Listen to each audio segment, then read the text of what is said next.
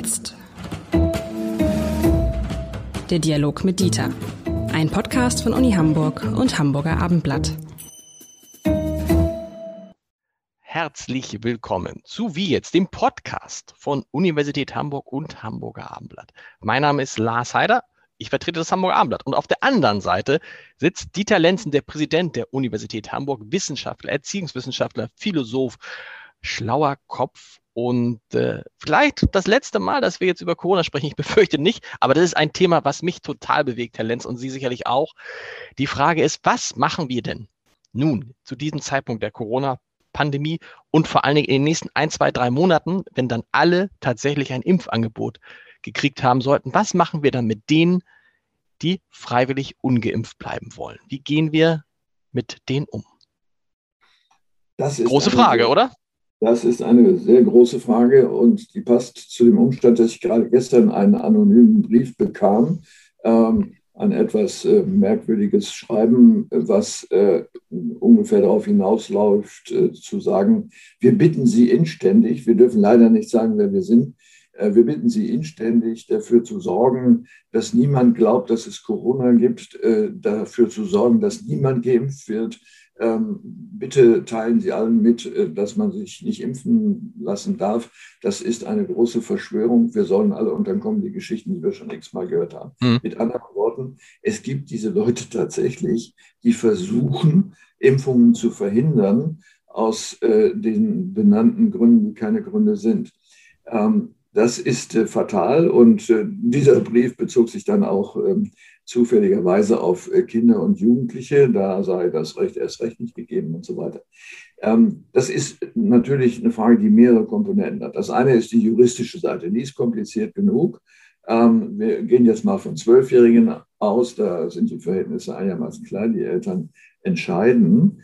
Ähm, aber dürfen sie entscheiden, äh, eine ja, ich sage jetzt mal etwas pathetisch, Verletzung der körperlichen Unversehrtheit ihres Kindes zuzulassen oder durchführen zu lassen. So, und dann kommen ja die juristischen Abwägungsprozesse, ähm, die wir auch bei ganz anderen Impfungen gehabt haben und haben. Es gibt ja auch Impfverweigerer in Bezug auf Masernimpfungen und alles mögliche andere.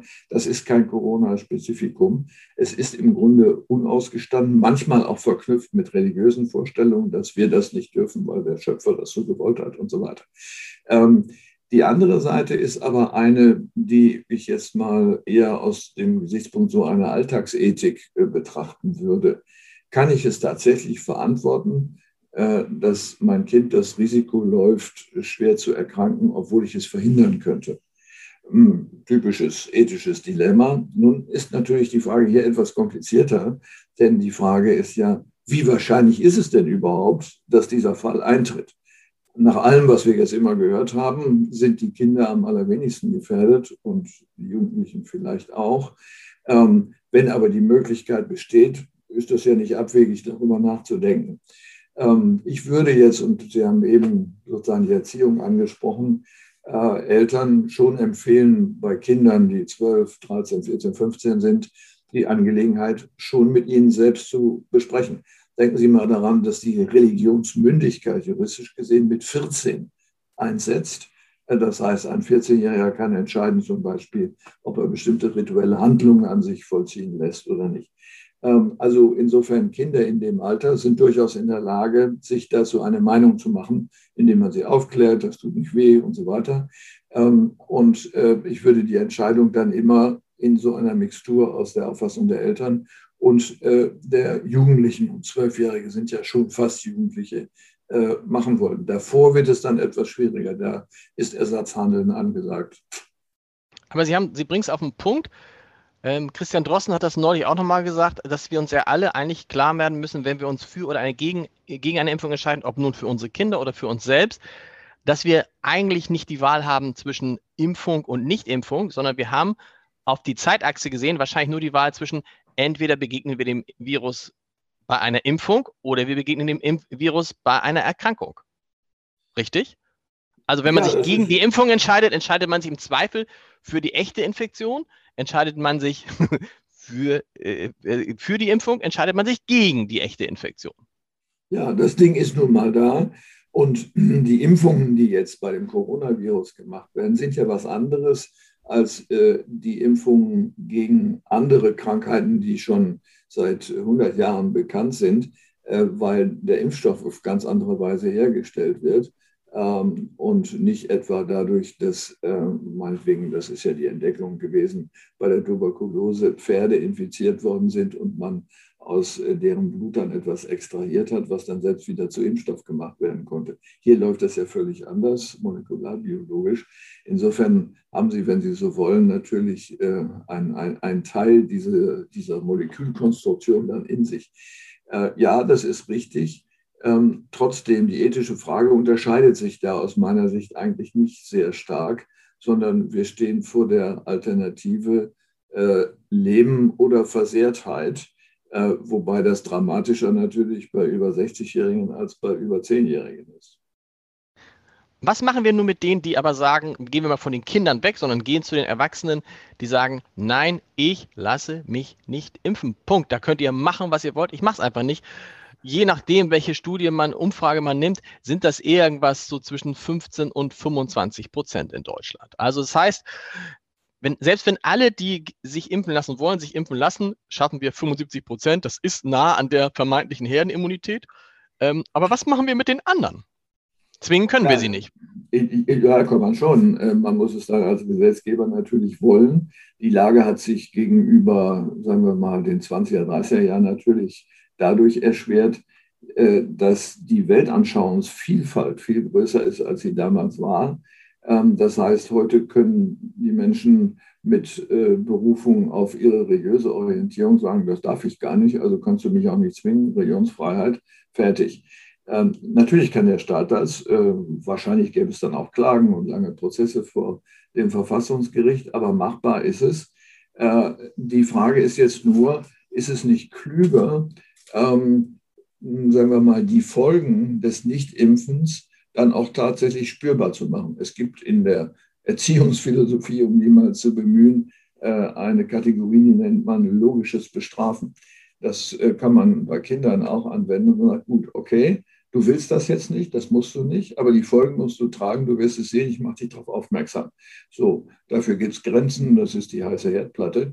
Ähm, aber hier kann man es natürlich auch sich überlegen und sagen, bestimmte Freiheiten kann man dann nicht beanspruchen. Es kann nicht sein, dass jemand, der sich weigert, sich impfen zu lassen, wiederum andere gefährdet. Das geht nicht. Das heißt, in bestimmte Veranstaltungen kann ich dann eben nicht rein. Punkt. Ähm, so, und die Politik wird sich äh, noch in diesem Jahr, wenn es eine neue Regierung gibt, mit dieser Frage auseinandersetzen müssen. Heißt auch, man könnte den Leuten auch Urlaube verbieten und sagen, wer nicht geimpft ist, der ähm, darf nicht fliegen zum Beispiel? Da gibt ja, es ja einen Aufschrei. Also man, man stelle sich jetzt vor, Annalena Baerbock sagte, würde sagen, mit mir als grüne Bundeskanzlerin dürfen Geimpfte das und das und das und das nicht tun. Dann, glaube ich, würde sie nicht grüne Bundeskanzlerin werden. Äh, dürfen nicht Geimpfte das nicht tun. Nee, nicht, Entschuldigung, nicht Geimpfte, ja. natürlich. Genau. Äh, ja, man kann jetzt anfangen nachzudenken. Man könnte ja Flüge veranstalten für nur für Nicht-Geimpfte. Da kann ja nichts passieren, außer dass die sich gegenseitig infizieren. Das müssen Sie sich dann überlegen. Aber eins geht nicht, äh, dass das Wohl der Gemeinschaft aufs Spiel gesetzt wird, äh, weil Einzelne für sich ähm, äh, Freiheitsrechte beanspruchen, die die Freiheit der anderen beeinträchtigen. Das ist ja immer die gleiche Frage. Meine Freiheit endet dort, wo ich die Freiheit anderer beschränke. Und das ist eine Frage, die letztlich nur politisch zu lösen ist. Sie haben recht, wer das im Moment äußern würde, hätte Probleme bei der Wahl. Äh, auf der anderen Seite würde ich natürlich gerne von den Kandidaten wissen, wie sie sich denn dazu stellen. Ähm, ist das egal und lässt man lässt es einfach weiter so laufen wie jetzt oder ist man bereit, eine Impfpflicht einzuführen, wie für andere Krankheiten auch? Sie haben eben die Erziehung angesprochen. Man kann ja auch in der Erziehung positiv, äh, mit, also mit, mit, mit Anreizen locken. Das könnte man ja in Sachen Impfung auch. Man könnte ja sagen, also äh, in Amerika gibt es das, glaube ich. Wenn du dich impfen lässt, gibt es ein Lotterielos extra. Oder man, für alle die, die sich jetzt impfen lassen, werden, die müssen ein halbes Jahr, was ich, zwei Wochen keine Mehrwertsteuer zahlen oder so. Muss man, muss man nicht auch mal versuchen, so, so, so, so, so positive Anreize auszudenken? Na, das sind natürlich sachfremde Motive. Das ist nicht zufällig, dass in den USA das ökonomisch versucht wird zu regeln. Das ist ja eigentlich nicht so unsere Art. Ähm, also erstens mal, wenn Sie jetzt äh, geldwerte Vorteile einräumen würden, müssten Sie sie ja den 82 Millionen Bürgern einräumen. Das wird ein teurer Spaß. Äh, kommt darauf an, was es dann wäre. Ähm, aber äh, es geht an der Sache vorbei. Wir müssen in einer aufgeklärten Gesellschaft auf die Einsichtsfähigkeit der Menschen setzen und für richtig gehaltenes und gewusstes auch verbreiten und die Konsequenzen daraus versuchen durchzusetzen. Wenn es äh, tatsächlich so große Zahlen sind, wie Sie sie eben zitiert haben, das sind ja alles Schätzungen, man weiß es nicht so genau. Und wir beobachten ja auch, dass die Impfbereitschaft rapide zugenommen hat, womit keiner gerechnet hatte, der an diese Zahlen glaubt. Ähm, wenn das aber so bliebe, dann muss das eine politische Lösung sein. Man kann das nicht einfach laufen lassen. Das geht nicht. 20 Prozent äh, sind einfach zu gefährlich, vor allen Dingen vor dem Hintergrund, äh, dass wir ja davon ausgehen müssen, dass Reinfektionen möglich sind, dass man nach einem halben Jahr eben nicht mehr immun ist, auch die Geimpften nicht. Äh, und dann gibt es ja solche Zeitfenster, in denen ein Infektionsrisiko besteht durch die Nicht-Geimpften. Und man muss ja auch immer gucken, man, man, betrachtet immer nur die medizinischen Wirkungen, also die medizinischen Wirkungen einer Impfung und die medizinischen Wirkungen einer Corona-Infektion. Man muss aber ja gerade, das sieht man an den Studierenden, glaube ich, auch sehen, was sind die sozialen, was sind die psychischen Wirkungen, wenn sich Menschen über Monate, im, im Fall der Uni jetzt über, über ein Jahr, nicht in Präsenz treffen dürfen. Ne? Und auch das könnte man ja, wenn sich alle impfen lassen würden, könnten sich wieder alle ganz normal treffen. Und was das für Wirkung hätte für die Gesellschaft, kann man ja gar nicht beziffern. Ja, ich hoffe, dass der Ethikrat dieses ganze Spektrum von Implikationen aufmacht, die äh, durch die eine oder andere Verhaltensweise gegeben sind, äh, die weit hinausgehen über äh, medizinische Risiken äh, und vielleicht sogar wichtiger sind, weil sie die Verfassung einer ganzen Gesellschaft betreffen äh, und äh, die Folgen, die möglicherweise viel später erst eintreten, eintreffen. Ähm, ob das die sind, die Sie jetzt gerade genannt haben, dass es äh, sozusagen ein, ein Leiden ist, äh, wenn man nicht beliebig viele Menschen sehen kann, sei mal dahingestellt. Das hat ja was mit unseren Vorerfahrungen zu tun. Wenn Sie sich gar nichts anderes vorstellen können, Sie leben in einem Bergdorf im Himalaya, dort sind 30 Personen, die nur einander sehen, dann würde man ja nicht zu dem Gedanken übergehen zu sagen, ja, die haben schwere psychische Leiden, weil sie nur 30 Personen sind. Also mit anderen Worten, die Vorerfahrung ist natürlich immer wichtig. Ich will das überhaupt nicht relativieren, äh, aber äh, das kann sich natürlich auch ändern. Wenn ich schon mal einen Wissenschaftler hier habe, können wir da noch drüber sprechen, über diese neuen Impfstoffe. Das ist ja ganz interessant als diese Impfstoffe erfunden wurden oder als es Anfang des Jahres dann losging, dass, dass diese mRNA-Impfstoffe auf den Markt kamen, äh, haben auch viele gesagt, auch ich übrigens dachte, oh, ich warte mal lieber ab, bis AstraZeneca kommt. Das ist ein Vektorimpfstoff, das kennt man. Ne?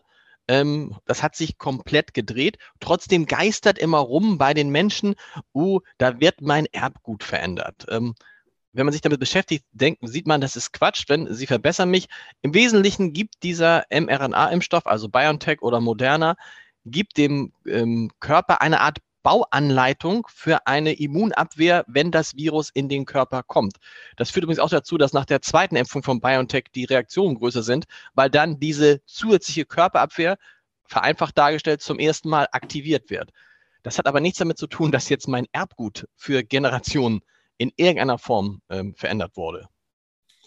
Also äh, ja, es ist völlig unterschiedlich. Ähm, Sie haben das ganz wunderbar erklärt. Ich bin am weitesten entfernt davon, etwas Mündiges über äh, Mikrobiologie sagen zu können. Äh, aber es ist richtig, die Arbeiten an dieser Art von, ähm, von Impfstoffen sind ja viel älter als Corona. Ähm, wir haben, als ich noch an der Freien Universität verantwortlich äh, war, äh, schon äh, sehr viele Forschergruppen gehabt, die sich mit Malaria beschäftigt haben, genau mit so einem Impfstoff darauf losgehen zu können. Ähm, vieles wurde dort nicht gewusst, war auch nicht messbar, auch nicht sichtbar zu machen. Das hat sich sehr geändert, auch durch die Möglichkeiten, die die Strahlungsquellen im DESI inzwischen geben. Das äh, ist die Zukunft, das ist keine Frage und auch äh, einsetzbar voraussichtlich für viele, viele andere äh, Krankheiten, wahrscheinlich nicht nur Infektionskrankheiten. Da wird sich viel ändern, möglicherweise auch in Bezug auf Krebs. Das ist alles offen, kann man, kann ich zumindest nicht beantworten. Aber auch hier äh, finde ich für so ein Gespräch, wie wir es äh, führen, ja wieder die Frage interessant, ähm, was bedeutet das für das Individuum und die Gesellschaft? Nehmen wir mal an, ganz extrem gesagt, man könnte Krebs bekämpfen mit äh, diesen Mitteln äh, wirksam. Ähm, dann ist eine der beiden großen Todesursachen weg. Ähm, das heißt, wir haben eine ganz andere Einstellung zum Leben und zum Sterben dann zu erwarten, abgesehen jetzt von Rentenproblemen und allem, was da noch kommen mag. Äh, aber unsere, ähm, unser Lebenskonzept ändert sich. Das heißt, die Bedrohung durch das Ende äh, wäre nicht mehr so stark.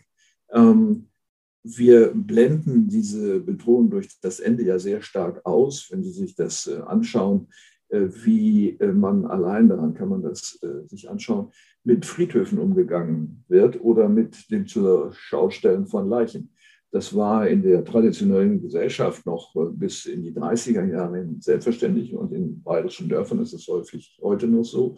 Eine verstorbene Person wird einige Tage äh, hinter Glasscheiben sichtbar gemacht. So. Äh, und der Friedhof ist mitten im Dorf. Aber wenn Sie in die großen Städte äh, schauen, die Friedhöfe sind gar nicht mehr präsent, die sind irgendwo. Das heißt, der Tod wird aus unserer Optik sozusagen ausgeblendet, weil wir das nicht aushalten können. Wenn es aber medizinisch möglich ist, das Problem zu lösen, stellt sich diese Frage ganz anders. Und dann ist der Tod im Grunde so eine Art Unfall, wo man sagt, ach Gott, war eigentlich nicht vorgesehen. Ähm, und auf diesem Wege sind wir ja, weil wir viel länger leben, äh, weil die Bedrohungen sowieso zurückgegangen sind. Äh, eine spannende Frage, äh, wie unsere Einstellung auch zu unserem Lebenszyklus und den einzelnen Ereignissen daran sich ändern mag. Haben Sie eine Erklärung dafür, dass Impfgegner dann ja immer am Ende darauf verweisen und sagen, naja, wir wissen ja nicht, was die Langzeitwirkungen sind. Das gilt, das gilt, das würde ja für Ihren Beispiel wie bei jedem Medikament, wenn jetzt ein Wundermedikament käme, das sagen würde, dieses Medikament verspricht dir das ewige Leben, du wirst 150, dann würde ja keiner sagen, aber ich, ich weiß ja nicht, was ist dann, wenn ich 152 bin? Ähm, ja, ja, das kann sein, ähm, aber das gilt ja für alles, was wir an Neuem tun, nicht nur für die Einnahme von, äh, von Stoffen. Äh, das äh, gilt für Lebensmittel, das gilt für Verhaltensweisen der Mobilität. Wir wissen nicht, was passiert. Denken Sie mal daran, dass bei der Erfindung der Eisenbahn die feste Überzeugung herrschte, dass ein Körper, der sich schneller als 25 bis 30 Kilometer in der Stunde bewegt, zum Tode verurteilt ist und deswegen die Leute auf die Barrikaden gingen, als Eisenbahnen gebaut wurden. Das war grober Unfug, äh, auch durch nichts belegt, aber das war den Menschen unheimlich. Sie waren halt ungebildet. Ähm, dass das jetzt immer noch möglich ist, in diesem Sinne ungebildet zu sein, erschüttert uns natürlich sehr, weil wir dachten, wir hätten, sagen wir mal, seit den 70er Jahren große Fortschritte in der Einsichtsfähigkeit der Bevölkerung gemacht. Da ist offenbar ein Nachbesserungsbedarf, auch für unser Bildungswesen. Aber wird sich das jemals ändern? Weil wir haben ja viele technologische Sprünge, Revolutionen, wo man dann immer so, nee, also das, also ich, ich, aus, aus den Medien kann man ja, ja, natürlich wird es immer Zeitungen auf Papier geben, wird es auch immer geben, aber wir merken heute schon, die ähm, Medien, die Informationen funktionieren vor allen Dingen digital. Und daran gab es ja vor 20 Jahren, haben da viele daran gezweifelt und hielten das für, ein, für eine vorübergehende Erscheinung. Auch das Internet war ja nicht nur für einige Politiker Neuland, sondern auch für andere, die gesagt haben, naja, das kommt und geht. Warum wird es immer nicht immer so sein, dass das Neue erstmal bei vielen mal abwarten, wie das kommt? Übrigens, was dann auch dazu führt, bei denen, die abwarten, dass sie natürlich nie zu denen gehören, die davon profitieren. Ja, das könnte sein. Also anthropologisch ist das vielleicht ähm, dadurch zu erklären, dass ähm, wenn wir auf Sicherheit setzen und jeder, jeder menschliche Organismus muss auf Sicherheit setzen, sonst stellt er ja sein Leben in Frage, äh, dann gehen wir am besten, wenn wir alles so lassen, wie es ist. Denn die Erfahrung ist ja, äh, es hat geklappt, es ist nichts passiert. Es hätte noch immer Jotjong gesagt, man in, im Rheinland. Warum sollten wir daran was ändern? Ähm, so, aber es ist leider so, um uns herum ändert sich alles, also müssen wir dem natürlich auch äh, Genüge tun. Und im Rahmen der Globalisierung, der Lebensverhältnisse, das ist ja nicht nur wirtschaftlich so, sondern Corona ist ein Globalisierungseffekt, ähm, ist das einfach so. Und wir müssen uns umstellen können. Das heißt, die Flexibilitätserwartung gegenüber jedem Einzelnen steigt massiv und übrigens auch der Gesellschaft als Ganzer und dann damit auch der Politik. Ähm, das heißt, konservative Politik zu machen, ist heute sehr schwierig. Äh, wenn sie darin bestehen sollte, zu sagen, wir ändern vorsichtshalber nichts, dann bleibt alles gut. Jetzt ist es doch gut. Das ist leider nicht möglich. Das haben Sie wie immer schön gesagt. Wir hören uns nächste Woche wieder. Bis dahin. Bis dahin.